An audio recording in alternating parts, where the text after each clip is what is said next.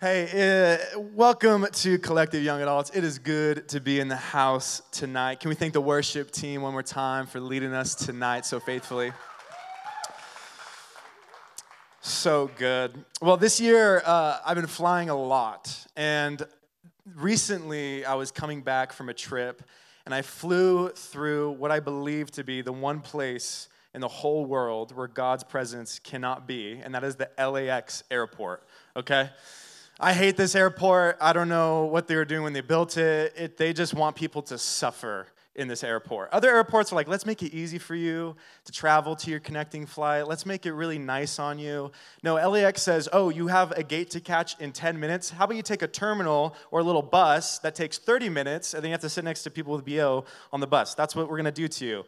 And I was in LAX and I had just taken a red eye from the night before there's about a three hour time difference. So I touched down at LAX about 6 a.m. So it's really like 3 a.m. for me. And I just cannot sleep on planes. If that is you, you are anointed. God has something special over your life. That is not the case for me, okay? I cannot sleep on planes. And I touched down at LAX and I'm just exhausted. I, I fall asleep at the gate. They call the kind of area or whatever. I'm like the last to get on. I get on the flight and I'm sitting next to you on this little two seater plane. There's just a uh, row seat and then a window seat, and the plane is packed. Like everyone's just like on the way to Albuquerque from LAX at like 6 a.m. on a Monday, I guess. I don't know why, but we all were. And so I'm in the row seat because I hate window seats, and I'm sitting there and I'm passed out. And I'm like having that moment when you're on a flight where it's like, I think no one's sitting next to me. Like the first like 20 minutes of sitting down, like, I think I have this. And you start like having all these things go through your mind, like, I'm gonna be able to like stretch out. I'm gonna be able to just have this all to myself. I'm gonna have my personal space. In the last five minutes, it's always the last five minutes before the gate closes, this little elderly woman walks down the aisle and then turns to me and says, That's my seat. And I say, Oh, good. So I get up, and I let her sit down, and then I just crash out. I am just exhausted. I'm sleeping on the plane. It's an ugly sight. Mouth open. There, I was probably like drooling. It was just, I was like snoring. I was done, okay? And I wake up to this woman nudging me, okay? And I, and I want to say that she had been nudging me for about 15 minutes, okay? And I say that because in my dream, I had, I had it in my dream, I had somebody hitting my shoulder and in my dream, I said, Stop hitting my shoulder. Maybe it was like the Lucky Charms leprechaun or something. I don't remember my dream. But I just remember this dream. Someone was tapping me, and I was like, No. And I guessed it was like 20 minutes, 15 minutes. And the lady is like, Hey, I really have to use the bathroom. This poor elderly woman's bladder, dude. Like, she is just ready to pee herself on this seat. So I get up. And then I let her go, and I had just been ignoring her that entire time. Then I sit back down, and then I fall back asleep, and she has to nudge me some more to uh, get me to get up out of my seat again. I, I honestly should just swap seats with somebody who is more uh, well rested, but it is what it is. And I share that story because as I was ignoring this very obvious situation next to me, as I was ignoring this elderly woman, I would say that when it comes to reading Old Testament stories in the Bible, we kind of have this same disposition. We know it's there, we know it exists, we know it's kind of pressing, but it's maybe for another time. We tend to ignore, like I did that poor elderly woman on the plane, we tend to ignore the stories of the Old Testament. And because it's so foreign and weird, and because it's hard to somewhat relate to, we, we kind of put it in the back of our minds and we negate it. We say, we'll do another study through Matthew. I'll do another study through, I don't know, you'd rather like do Revelation before you do Numbers again, I guess. And when it comes to the Old Testament, we have a hard time conceptualizing because it can be so strange. See, for our teaching text tonight, what Paul is doing is he's using Abraham, this man Abraham's life, as an example. Paul shows we have two choices in our relationship to God. We can attempt to earn our relationship to God, or we can live in trust to our relationship to God. And this is where I want to go today. I want to go here. I want to talk about how to not live a life led by trust in God. Okay? I might become a Puritan preacher with that long of a title. I think that's the longest title I've ever given for a sermon. Abraham's story, if you're unaware, is as full of blunders and failures as it is faithfulness. About a month ago, we touched on the passage of scripture where Paul says that we are all benefactors or we all inherit the faith of Abraham. And because of his faithfulness, we're blessed as followers of Jesus. And Abraham in Scripture is recognized as this, as this prolific, magnificent hero of the, of the faith. And he's revered so highly. Yet, he also did some pretty messed up stuff. I wonder if we can relate. If you don't know the original context of what Paul is talking about, let me read it to you. This is going to be out of Genesis chapter 16, verse 1. And this is how it goes. Now, Sarai, Abram's wife, before their names changed, had borne him no children. But she and he had an Egyptian slave named Hagar. So she said to Abram, The Lord has kept me from having children. Go sleep with my slave, but perhaps I can build a family through her. Abram agreed to what Sarah said. So after Abram had been living in Canaan for 10 years, Sarai, his wife, took her Egyptian slave Hagar and gave her to her husband to be his wife. He slept with Hagar and she conceived. When she knew that she was pregnant, she began to despise her mistress. Then Sarai said to Abram, You are responsible for the wrong I am suffering. I put my slave in your arms, and now that she knows she is pregnant, she despises me. May the Lord judge between you and me. Okay, don't be like me on the plane from LAX right now. You want to, you just want to check out. Don't scroll on TikTok. Don't say, okay, this is going weird. I don't want to read. I don't want to understand this. Tune in, with me and stick with me through this because I believe that God has a desire to communicate something very specific to each and every one of us through understanding this story in the lens of Paul. Because, to be honest, this is going to get a little funky to our 21st century ears. So just bear with me. Can you bear with me? Can you do that? Is that okay? Yeah? Are you with me tonight? Okay, cool. See, Abraham's entire relationship to this God by the name of Yahweh had been developing for some time. For Abraham, all that he knew of his relationship to Yahweh, Elohim, was what he was told by him. And to his local community, he was the anomaly. To, to people surrounding him, people did not understand what was going on in Abraham's life. Why are you moving all this way? Why are you talking about how you're gonna have kids? You're like 80, 75 years old, bro. And just like somebody like Noah and others who came before these two, he was the outsider in his group of friends, most likely, in his community. Nobody around Abraham followed this Yahweh, this Elohim. He was probably seen as weird. And my friend, I don't know where you come from tonight. I don't know what your story is. I don't know what your spiritual journey has looked like up until this point. But I can imagine for each of us at what, whatever phase we are in following Jesus, there's probably some people in your life who weren't too stoked when you came home and said you're following Jesus. Am I right? There's probably some people in your friend circle or some people in your household where this was kind of a point of contention. If that's you, you can relate to Abraham. See, Abraham was asked by God to move his family and that him and his wife will have babies when they're old. And that this is literally a supernatural conception that will take place for Sarah. And what's fascinating is Abraham's significance, his purpose, his reason for his family moving hundreds of miles all rides on this one promise God gives him. And the promise is this I will make nations of you. I will produce a generation through you. God says there will be so many people that will be able to benefit through this generation. It'll be like sand on a seashore. Okay, I remember reading that as a kid, and I was like, I don't even know if that many people exist in the world. How, right? It's like, it's allegory, okay? And by this generation, God will redeem humanity from their fallen condition known as sin. And so Abraham trusts God and he takes the first step. He, has a, he shows initial faithfulness, but how many of us know initial faithfulness isn't the same as wholehearted faithfulness? He, he shows initial faithfulness and he moves and he trusts God in the beginning. But some time passes and Sarah's not pregnant.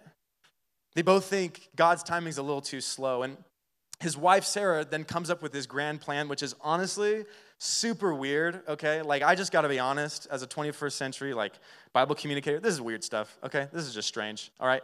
Um, comes up with this super weird plot. And Paul, in this Galatians passage, now compares what the Galatians are struggling with to this issue in the Old Testament. And he makes an allegory out of the story. And in Jewish teaching, allegory wasn't necessarily conceptualizing something or making up something to have less significance. Allegory was taking something historical, not denying the historical facts, but pulling from a deeper truth from that history. And so when you read Paul's account, it reads a little bit differently from the historical account. It's more so that Paul is trying to draw a deeper truth to this audience. What the Galatians are struggling with is they're attempting to earn God's favor over learning to live out of a place of trust in God. And by adhering to maybe the Torah, the, the law of the Jewish custom, or maybe by adhering to Greco Roman society rules, the Galatian church is struggling. They can't uh, understand or conceptualize or, or really come to terms with that Jesus loves them, that he died on a cross for them, and that the work is finished from the cross. They, they're having a hard time, they're wrestling with that. And so this is why Paul says in verse 23, we'll reread it His son by the slave woman was born according to the flesh, but his son by the free woman was born as the result of a divine promise. These things are being taken figuratively. The woman represents two covenants. One covenant is from Mount Sinai and bears children who are to be slaves. This is Hagar. Now, Hagar sta- stands for Mount Sinai in Arabia and corresponds to the present city of Jerusalem because she is in slavery with her children.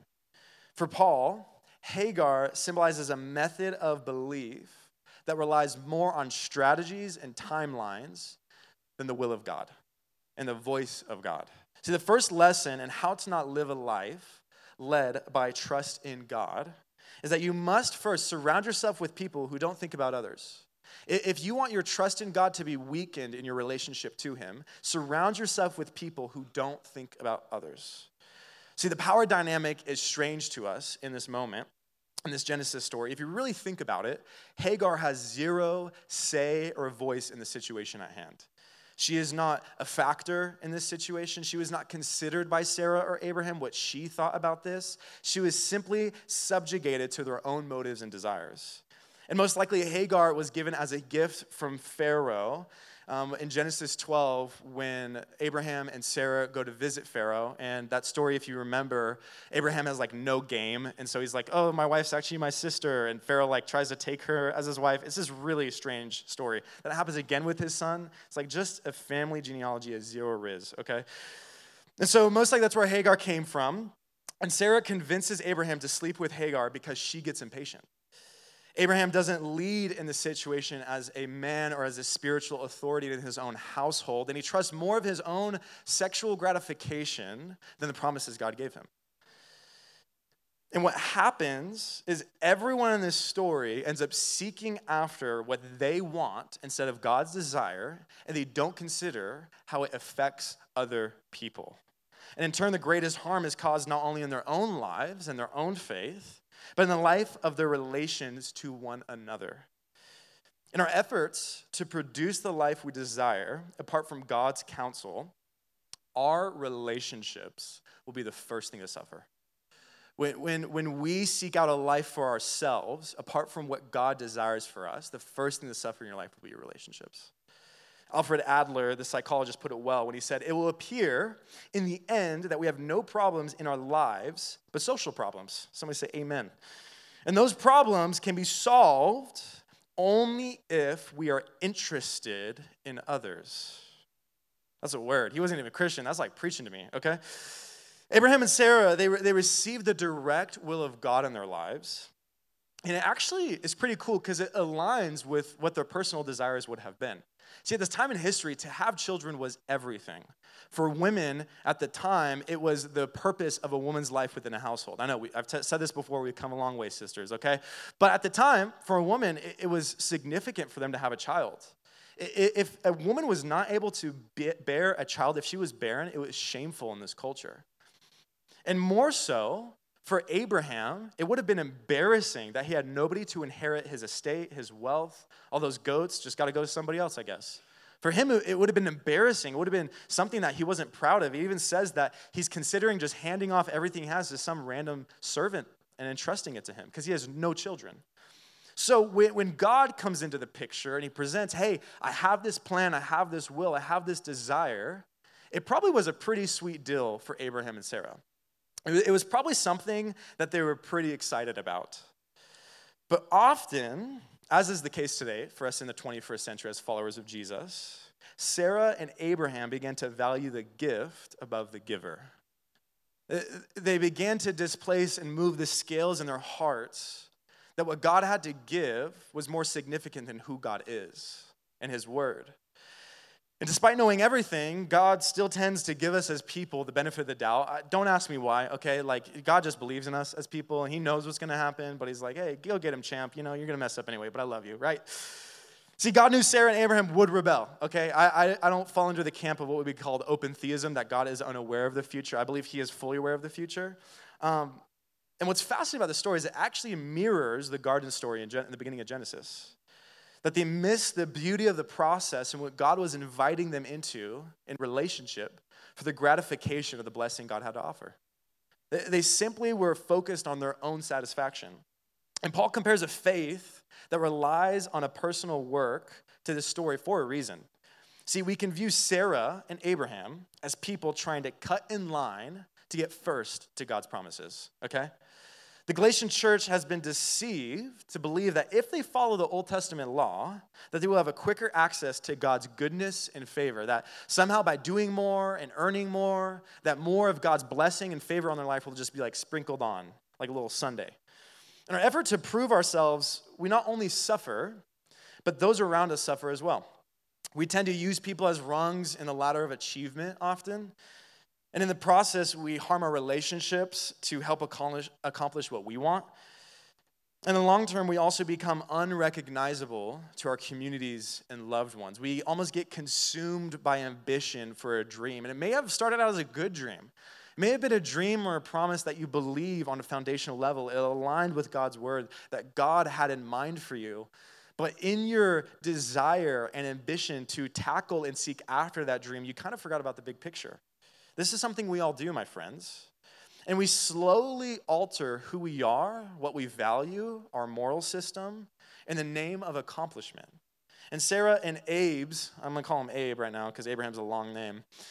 They, they attempted to speed up the process. They, they, they attempted to create what they thought was best for themselves, and they acted in hurry and in haste. Let me tell you something tonight as a little side okay?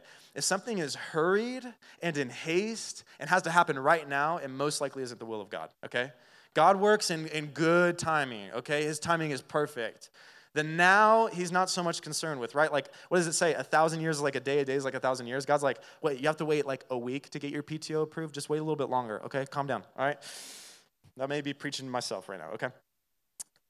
So they try to speed up the process, and Paul uses this Old Testament idea of the flesh, describing a state of decay and inevitable death. If you've ever read in the New Testament or even the Old Testament, this phrase that Paul really likes, specifically in Romans, about the flesh, the flesh, the flesh, um, it's not some weird thing of like dead bodies or something. Paul is referring to the human state, the human condition that we face as people, that on this side of life, the physical is finite, okay? Entropy, right? Things are slowly decaying, and along with our bodies, I hate to say it, gravity is gonna win in the end, okay? And Paul is using this picture as we battle in, in the flesh and against the spirit and vice versa. And when we come to follow Jesus, we gain the spirit, but what the spirit desires is contrary with what the flesh wants. And we, and we live in this dichotomy as people. See, humanity, apart from relationship to God, is subject to this reality. This is why Jesus says one must be born again of water and of spirit.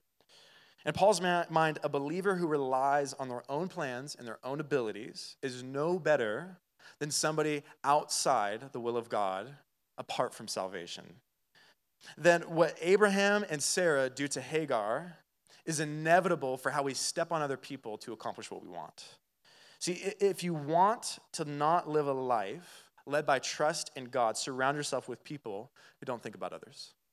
Paul continues, verse 25. Now, Hagar stands for Mount Sinai in Arabia and corresponds to the present city of Jerusalem. Because she is in slavery with her children, but the Jerusalem that is above is free, and she is our mother. Okay, so I'm not sure if you're a big poetry fan, okay? Um, I'm not sure if you grew up reading poetry as a kid. One of like the best poets of all time for kids' poetry is Shel Silverstein, okay? Um, like Where the Sidewalk Ends, amazing, okay? Like so many others, and I did some research on him for this next portion, and he actually turned out to be like a really like terrible person, so I'm kind of like thinking about that a little more. He's like just like super wild. But um, in researching Shel Silverstein, he actually published this, this book that you may have read as a kid, and you may have PTSD now when I talk about it, but it's called The Giving Tree, and it was published in 1964. Okay, that is wild to me.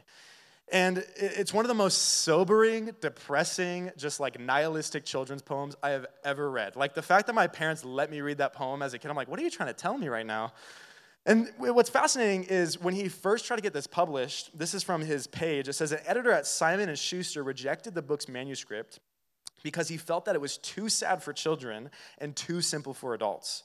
Little did he know, did they know we all have trauma that we relate to, okay? And what's fascinating about this poem, if you don't know, is the basic premise of this poem is this that the book follows the lives of an apple tree and a boy, and the apple tree has life, of course, okay, it's a children's book, who develop a relationship with one another. The tree is very giving, and the boy evolves into a taking teenager, a middle aged man, and then finally an elderly man. Despite the fact that the boy ages in the story, the tree addresses the boy as boy his entire life. At the end of every line, no matter how much the tree gives, no matter how much it is used and abused by this person, it says this one sobering line and the tree was happy. And the tree was happy. It's a sobering poem because despite the child just using the tree for what it can take from the tree, the tree is still happy. And I believe that we tend to view our relationship to God in the same way. We tend to view God almost like the giving tree in this story. That despite our selfishness, that God is just apathetic and unmoved and blindly happy with our status of just rebelling against Him. And I have to tell you, my friends, God isn't a stump in the ground in a children's poem, but a being capable of emotions, okay? Me say that one more time. God is not a stump in the ground in a children's poem. He's a being capable of emotions. We consider ourselves, we consider others, but when we act out of our own ambition to accomplish what we want, do we consider God? Think about this. Do, do we truly consider God? See, if you want to know how to not live a life led by trust in God, believe God's heart to be unbreakable. Believe God's heart to be unbreakable. Yes, God is mighty and He is all powerful, the, the Alpha and the Omega, the beginning and the end. He's the creator of all things. This is a healthy and, and true theology of God. But what you must know, and I want to ask you this tonight did you know that God's heart is a tender heart. Did, did you know scripture says that, that God is slow to anger? That, that God is able to display mercy and kindness towards rebellious humanity because he has a tender, soft, gentle heart. This is Isaiah 53, verse 3, one of, one of the greatest gems of Scripture. And this is talking about the heart of Jesus prophetically, but in the same way, it's describing the heart of God. He was despised and rejected by mankind, a man of suffering and familiar with pain. Like one from whom people hide their faces, he was despised, and we held him in low esteem. This is like what 90% of the Psalms are about. God, you draw near to the brokenhearted. God, you, you save the crushed spirit. You relate to the crushed spirit because God Himself understands the feeling of being let down. God understands the feeling of being betrayed. I don't know if, we, if you've ever thought of God in this, in this idea or way, but God is capable of feeling these things, of experiencing these things. And Paul continues in verse 26 But the Jerusalem that is above is free, and she is our mother. And in correlation to this story, Paul then quotes a section out of Isaiah 54, which is a beautiful prophecy. And if you're not aware of Isaiah, Isaiah from verses like chapters 1 to 53 has just been pretty intense. Okay, I remember being a young believer, thinking Isaiah was all like prophecy about Jesus. Then you read it, it's like your villages are going to be overrun, your children are going to be hung up. And I'm like, oh, this was not what I was anticipating, not like encouraging at all. Okay. But Isaiah is, is relaying for 53 chapters God's heart and his brokenness and his trite spirit over the status of humanity. That no matter how many times he gives us a try, he is frustrated and saddened by our ability to hurt one another, to betray one another, to lie, to be selfish, to be hurt by others. This is what the book of Isaiah is encapsulating. And the chapter of 54 is this page turning moment that's easy to miss if you just jump straight into it but is revolutionary in the dark picture that Isaiah has been painting. And this is what verse 1 through 8 says. I'm going to read it in full. This is what it says Sing, barren woman, you who never bore a child. Burst into song, shout for joy, you who were never in labor, because more are the children of the desolate woman than of her who has a husband, says the Lord. Enlarge the place of your tent. Stretch your tent curtains wide, do not hold back. Lengthen your cords, strengthen your stakes, for you will spread out to the right and to the left. Your descendants will dispossess nations and settle in their desolate cities. Do not be afraid, you will not be put to shame. Do not fear disgrace, you will not be humiliated. You will forget the shame of your youth and remember no more the reproach of your widowhood. For your Maker is your husband, the Lord Almighty is his name. The Holy One of Israel is your Redeemer. He is called the God of all the earth. The Lord will call you back as if you were deserted and distressed in spirit, a wife who married young, only to be rejected, says your God. For a brief moment I abandoned you, but with deep compassion. Just notice the intensity of this language. With deep compassion, this isn't a little stump in the ground who's happy, okay? With deep compassion, I will bring you back. In a surge of anger, I hid my face from you for a moment, but with everlasting kindness, I will have compassion on you, says the Lord, your Redeemer. The picture Paul is painting through quoting Isaiah is what Isaiah is saying is that despite humanity's rebellion, despite all our chances being seemingly exhausted by God, God is still willing and able to accept people into his family. That despite us running away and turning away and stabbing him in the back and hurting him, God is still willing and able to widen the length of his family. That 2,000 years ago, he could have said, Actually, I'm kind of done with you guys. You can kind of figure it out on your own, and I'm out of here. I'm going to go like watch sports or something, okay, And like heaven. But instead, he decides to bring Jesus to the earth, and through Jesus, we have right standing and relationship to God now. And that God's family is able to be bigger and better, and we're able to, as people, be more redeemed than we ever anticipated before.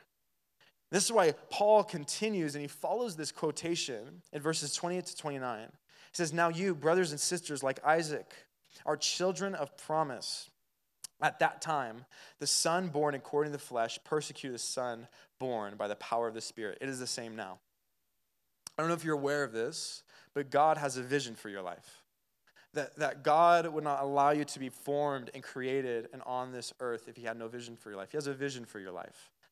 And any parent who has a healthy relationship to their child has a vision for their child's life. And, and this can look sometimes a little unhealthy, and we've seen it the, the parent who has a child and they're like, okay, and little Timmy, okay, you listening? Okay, stop playing with Play Doh. Okay, listen, here, eyes, okay, okay, Timmy, all right.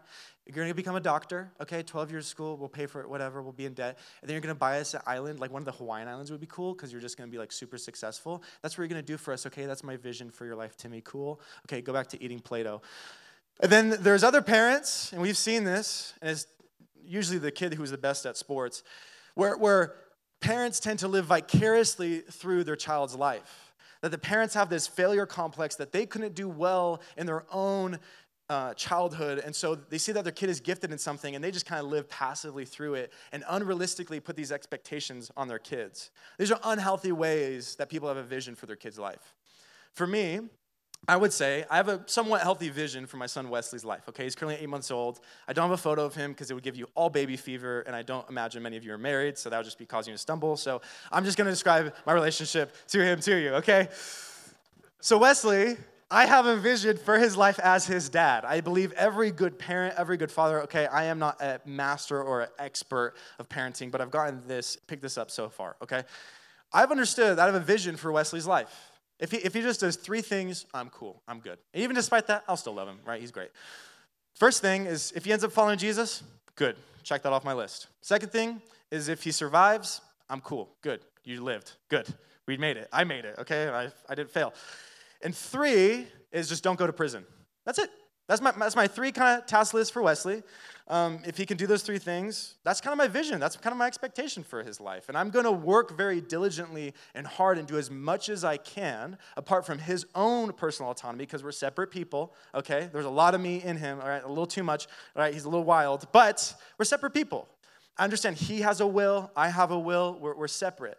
But I'm going to respect his autonomy, and, but do everything I can as a father to intend and desire this vision for his life. Now, I'm flawed, like super flawed. I'm like not a perfect person whatsoever, okay?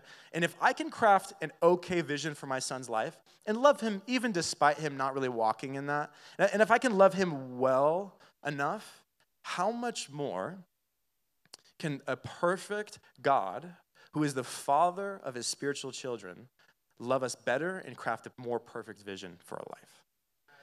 If God is perfect and knows everything and has it all together and he has a vision for you and I's life, how much better is his vision going to be than some parent? And Paul, what he's doing in this moment is he's using two opposites in this allegory. He uses landmarks and people in Jewish culture to draw the comparison. And what you need to understand is he compares Hagar to this mountain called Mount Sinai. And Mount Sinai is where Moses received the law. And so it symbolizes the old way of life that this Galatian church may have been falling into following. But then what's fascinating, and don't, don't ignore the elderly one on the plane here, real quick with me, okay? Paul then compares Isaac, the child of promise through Abraham, to a mountain called Mount Moriah, okay? Does anybody want to guess in the story where Abraham almost sacrifices Isaac, what mountain did he almost do it on? Ah, oh, good. You paid attention the last two seconds. Okay, the rest of you, we'll chat, all right? But that story, you may have heard of it growing up, you may be new to it. Long story short, Abraham is told by God to sacrifice his only son on a mountain as a pleasing sacrifice to God. Abraham, in his faith, he, again, he has faith and he has blunders. He says, Okay, God, I guess I'll sacrifice my only. It's this wacky, weird story. And he takes him to the top of this mountain, and then God calls it off, and there's a go and all these things.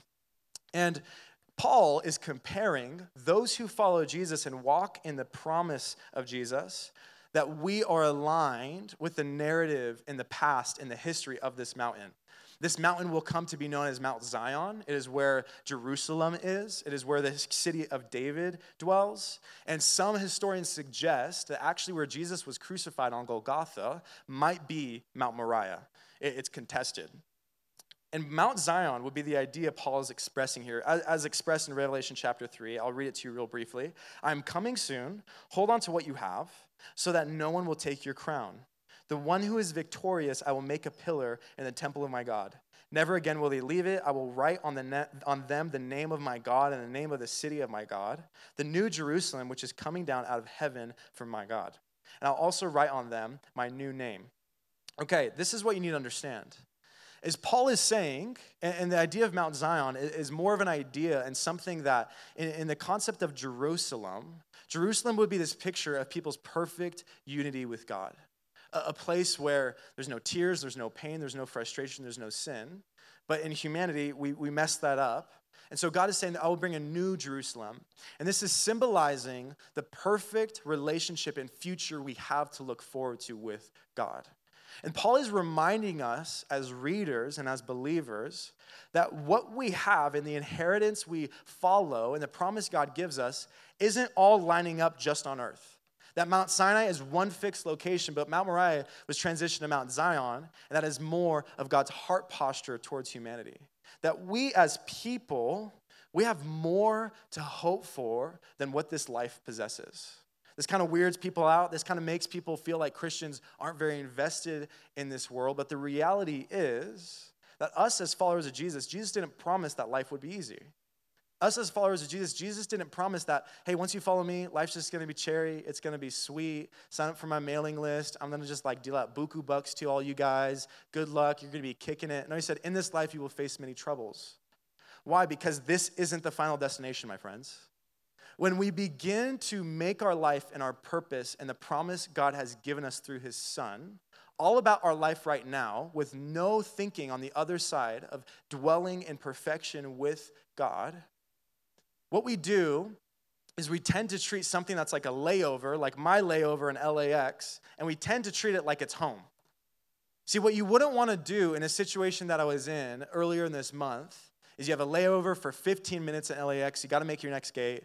You kind of post up, you kind of hang out, you may bring some little candles, some little decoration, film like a little TikTok, like decorating my airport space. Like, that's not what you would do. You would say, Get me out of this airport, I want to go home. I'm ready to get home.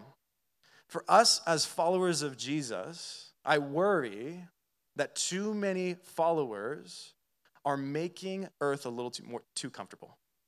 I worry for us as followers of Jesus, we kind of lose sight that this isn't the final destination for us as Christians. That for us, we kind of put all our hope and we put all our promises and we put all our desires in this finite life. And when those fall short, we kind of lose faith in God, we lose trust in Him, we believe His promises aren't good. But Paul is communicating that there's more to be seen, there's more to be actualized. And the vision God has for your life isn't getting fixated on the short term. See, I, am satisfied and pleased with my son Wesley if during his life I have a relationship to him and he loves me and I love him. If that's all I can have with my son, if he ends up being a garbage man, if he ends up being a doctor, that'd be great, right? But like if he ends up doing whatever, I'm still good with him. I still love him and care for him.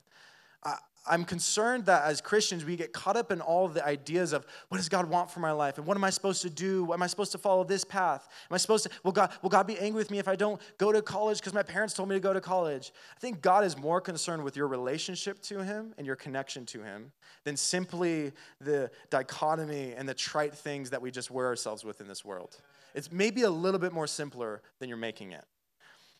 We get caught up in these things. But for you, maybe this year so far, it hasn't looked sweet.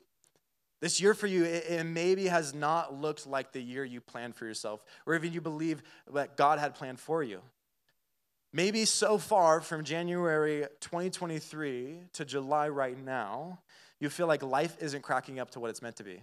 Summer bod ain't coming in. It's been six months. It's like not even hot boy summer. It's just like fat boy summer at this point you're still single and you're like, dang, like I thought this would be the case. I thought I had a date to not be single anymore. You didn't get to travel a lot and you're like swiping through all your friends' travel stories. You got no word back from the jobs you applied to. You still feel lonely on the inside late at night and you try to do things and make things happen to not feel or be this way, but life, life is still lining up to look like this. Those are all real concerns except the summer bod. Okay, get over yourself a little bit, okay? God's vision for your life is so much grander, so much bigger than one year of failed expectations. God's vision for your life is so much bigger than that, my friends. It, don't get sucked up in the drama right now. This isn't the end goal. This one year isn't the end goal of what you're supposed to become in life. You didn't have those things, cool. It's not the end yet. You're good. If, if you want to know how to not live a life led by trust in God, it's by believing God's heart is unbreakable. And we break God's heart by stepping aside from the vision that He has for us and stepping into our own ambition, and it hurts Him. And so we don't want to settle for less through personal ambition. We, want, we don't want to hurt God. We may be in the place tonight like you may desire to really please God. You may be in a place tonight where you want to do right by Him. If that is you, I want to present to you how do we fully live into the vision God has for our lives? How do we fully step into what God presents to us? Paul is brilliant in his application of this idea exactly here. Verse 30. But what does Scripture say? Get rid of the slave woman and her son, and for the slave woman's son will never share in the inheritance with the free woman's son. Therefore, brothers and sisters, we are not children of the slave woman, but of the free woman. Long story short, what you need to understand is Sarah eventually convinces Abraham to send Hagar and Ishmael, her son, away because she was so embarrassed by the past that they represent of her past disobedience. It's actually really cool. God actually blesses Ishmael and Hagar and actually fulfills a lot of promises through them. And that could be kind of missed in this portion of scripture. But this makes me start to think, it makes me start to understand when Paul is talking about cast out the old life, cast out the flesh from your life I think of Jesus and I think of him during the Gospels. And I don't know if you've ever faced this, but when we're reading the Gospels, Jesus tends to be really, really harsh with people. I don't know if you've noticed this. And here's what I mean when people ask to follow Jesus through the different accounts of the Gospel, Jesus gives each person a different demand. I don't know if you've noticed this, but for the rich young ruler, he only asks the rich young ruler to give away all his possessions and sell them to the poor.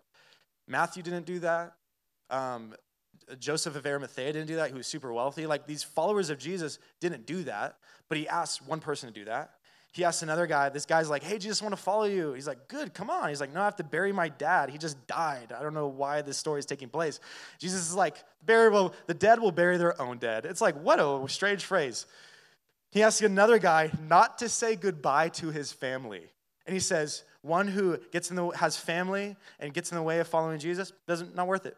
That's the Nick translation. Uh, Jesus does this with people.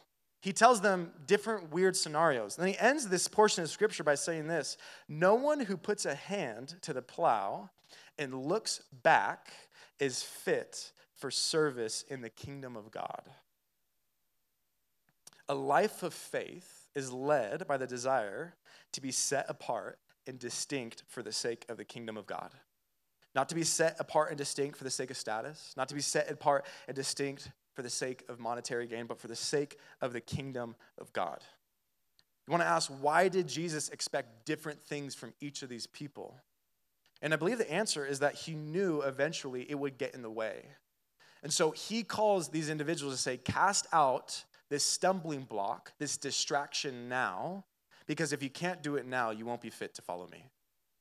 Sobering reality, those are sobering words. I don't think we think of Jesus in this way, that he has a tall order for his disciples. And Paul's words even seem more aggressive. For the slave woman's son will never share in the inheritance with the free woman's son. See, how to not live a life led by trust in God is you have to be someone who lives a double life. You have to be someone who lives a double life. See, if you want to see someone's true self, if you want to learn who someone really is, what you need to do is you need to put them in two situations. The first situation you need to put them into is a situation in front of somebody with influence or power. Then the second thing is you need to put them in front of something that is frustrating. Traffic, like at any point living in the city, um, bad food at a restaurant, I don't know, by the name of like Taco Cabana, like put some hair in their food, see how they respond. Uh, no cellular connection while making a FaceTime call, that is like the most frustrating thing. Put somebody in these situations, and who they really are will come forth. See, Maya Angelou has this quote When someone shows you who they are, believe them. And for Jesus and Paul, this is the same disposition. See, one of the factors that made me fall in love with my beautiful wife, Sky, is that she was such and is such a consistent person. I, I, vow and I believe to this day, and you can disagree with me, but it's my wife, so whatever. Um, I hold this opinion to this day. My wife is so good with people in drive throughs. She, she is so good with customer service people on the phone. She, she is so kind to waiters at restaurants. And what gravitated me towards her is she's just this consistent human that she treats every person that she came across with respect and dignity. Me, on the other hand, I'm like, no light ice in my matcha, send it back, okay? Cafe employees get it, okay? I'm sorry. In the life of a believer, I bring this up because we need to consider this. We need to consider the character we have and the life we're leading, and if we're being double minded, as James would put it. See, when following Jesus, and what Paul is communicating is you're going to be tempted to be hesitant and inconsistent. You're going to be tempted to be hesitant and inconsistent in your faith. And not just inconsistent like you fall short, but almost become two different people. These temptations, I believe, are going to manifest and look like three different things. It's going to come up in your past. You're going to be following Jesus, and your past is going to come up. The mistakes and the regrets is going to produce a sense of shame in your life, and you're going to feel like you haven't excelled or grown from those things. This was the case for Abraham. Every time he looked at Ishmael, he's probably reminded of his shame and his past of not trusting God. It's, it's going to show up in people. There's going to be people who doubt and naysay and speak down on you. Think of Noah. When, when Noah's building this boat in, in, Genesis, nobody believes in him. He's literally the only person building this boat. I don't think we understand this. It's kind of a picture for faith.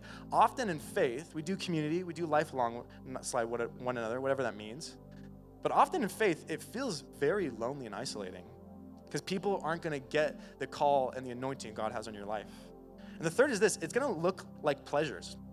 Pleasures are to be presented to you, and the past and pleasures often intertwine together.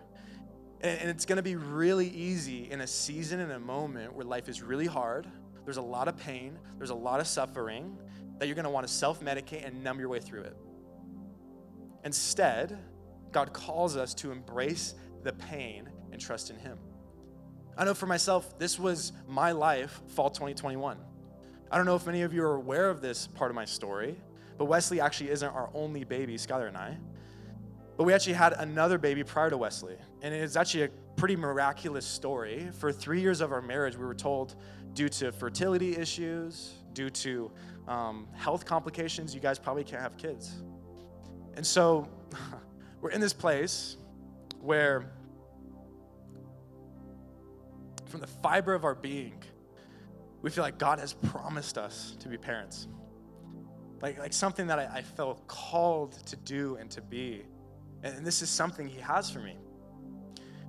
And then, and then one fall in, in 2021, Skylar gets a positive pregnancy test. And it, it's just miraculous. It's insane. And we, we just get so excited and scared and just, we're, we're just so ready, but like not ready. And we're like, what are we doing? And like, how are we going to do this?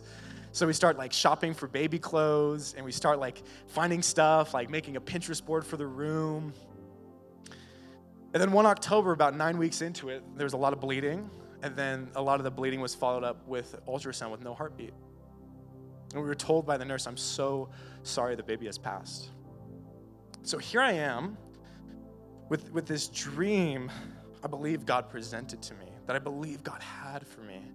I had been faithful, I, had been trusting, I, I, had, I had done all the right things, but it was still taken away from me. In that season, I, I have never been more acquainted with sorrow in my adult life. Big portion of my story is, is grief is, is a really big, part of my story. I'm, I'm acquainted with death in my life. But this was a different kind of grief for me.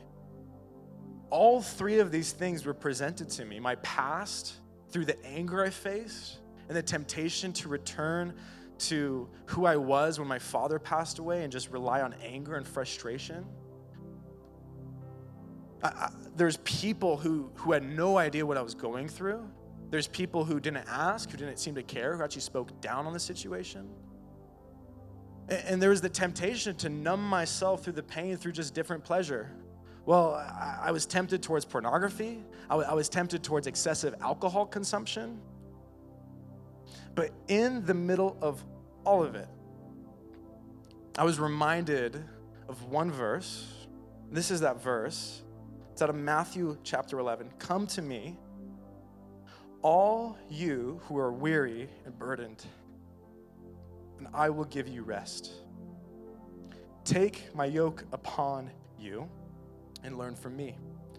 For I am gentle and humble in heart and you will find rest for your souls. For my yoke is easy and my burden is light. In the pain I was enduring, in the season I was experiencing, I was tired. I was so tired. And I was tempted to return to or go to places of previous promises of rest. But the Holy Spirit just gently tugged on me, gently reminded me those things are empty. Rest in me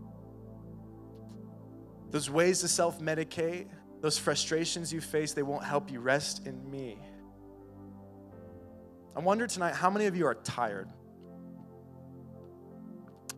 I wonder tonight how many of you are bogged down and burdened by living two separate lives because you're trying to satisfy and you're trying to seek something that was never meant to satisfy you in the first place. But through the lies of culture, through the lies we tell ourselves, through the pain you've experienced over a long term point in life, you've accepted the lie. If that's you, if you sense tonight that you're just bogged down, that you're tired, that you're exhausted, I believe at the foot of the cross, at the reality of who Jesus is, we can be vulnerable before Him that despite my shortcomings, that despite the pain I'm experiencing, Jesus is a man well acquainted with sorrow. How often are we trying to get over or get around the wall of pain we're facing when Jesus is asking us to go through it with him? And for that to be the case, we have to accept his way of life over our own. We have to reject the old way of life that used to promise something. We have to reject the old pattern that seem to fulfill us because it won't. And so tonight, I want to present to you if you're tired and worn out, I, I want to ask that you just raise your hand so I can pray for you. There's some of you in this space, you're worn out and you're exhausted and you've been following Jesus, but you're ready to give it, you're ready to give out.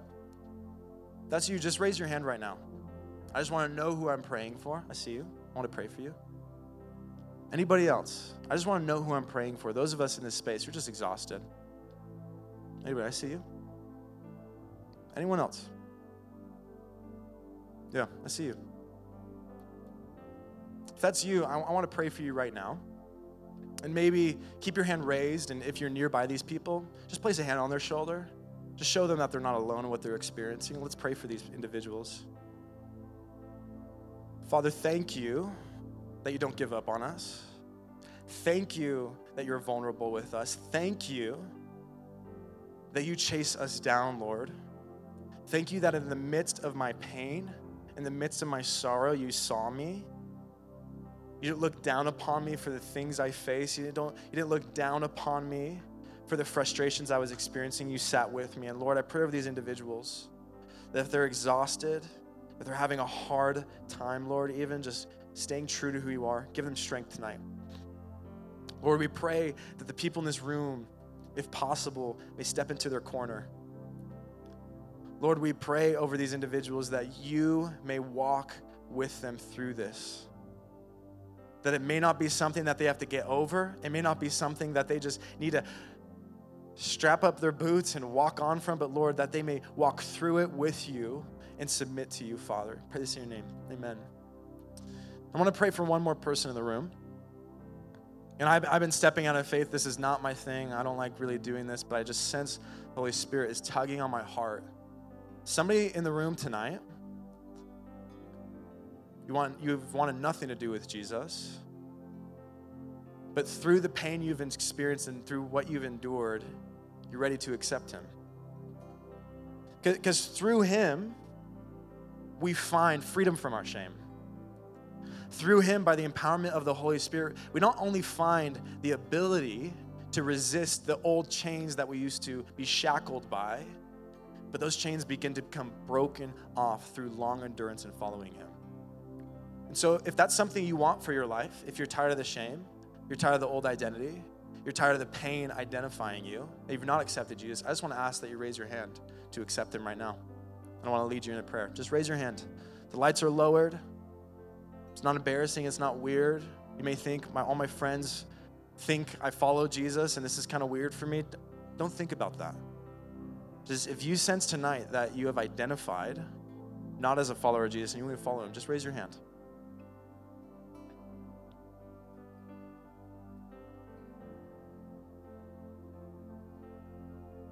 that's you, if you just don't feel like raising your hand, that's okay. I just want to pray for you. And if this is you, just pray within your heart. You don't have to pray out loud. God hears you, He sees you, He's with you. And this is the beginning of many conversations. Pray this prayer Jesus, I accept you into my life. Forgive me for my past. Fill me with your Holy Spirit Allow me to walk in confidence in the future you have for me. And allow me to trust you all the days of my life. In your name I pray. Amen. Let's stand and pr- uh, let's stand. We're going to conclude in worship. If that was you, whether you're tired, you're exhausted from the pain you're facing, you're tempted to return to an old way of life, whether you've accepted Jesus for the first time, we want to celebrate you. But either of those two things, we want to come alongside you. I don't know where many of you may have come from. You may attend a different church. You may have not have anything to do with church. You may have looked this up online and just shown up and you're like, I don't even know what I came to, but God's doing something, I guess. Whatever that is, we want to come alongside you as people. Faith isn't a solo sport. It isn't a rogue situation. It's something you do alongside other people.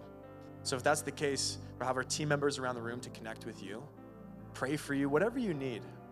I, I just want to encourage you let the spirit of pretentiousness and religion break down this room tonight. I don't know what you came in here with believing yourself to be or a version of yourself to be, but allow yourself to be vulnerable tonight before God and before others. The people in this room, they won't shame you. They won't think you're weird for crying. They won't think you're weird for wanting prayer. There's something beautiful and freeing in those actions. So if you need those things, we're available for you. Let's worship.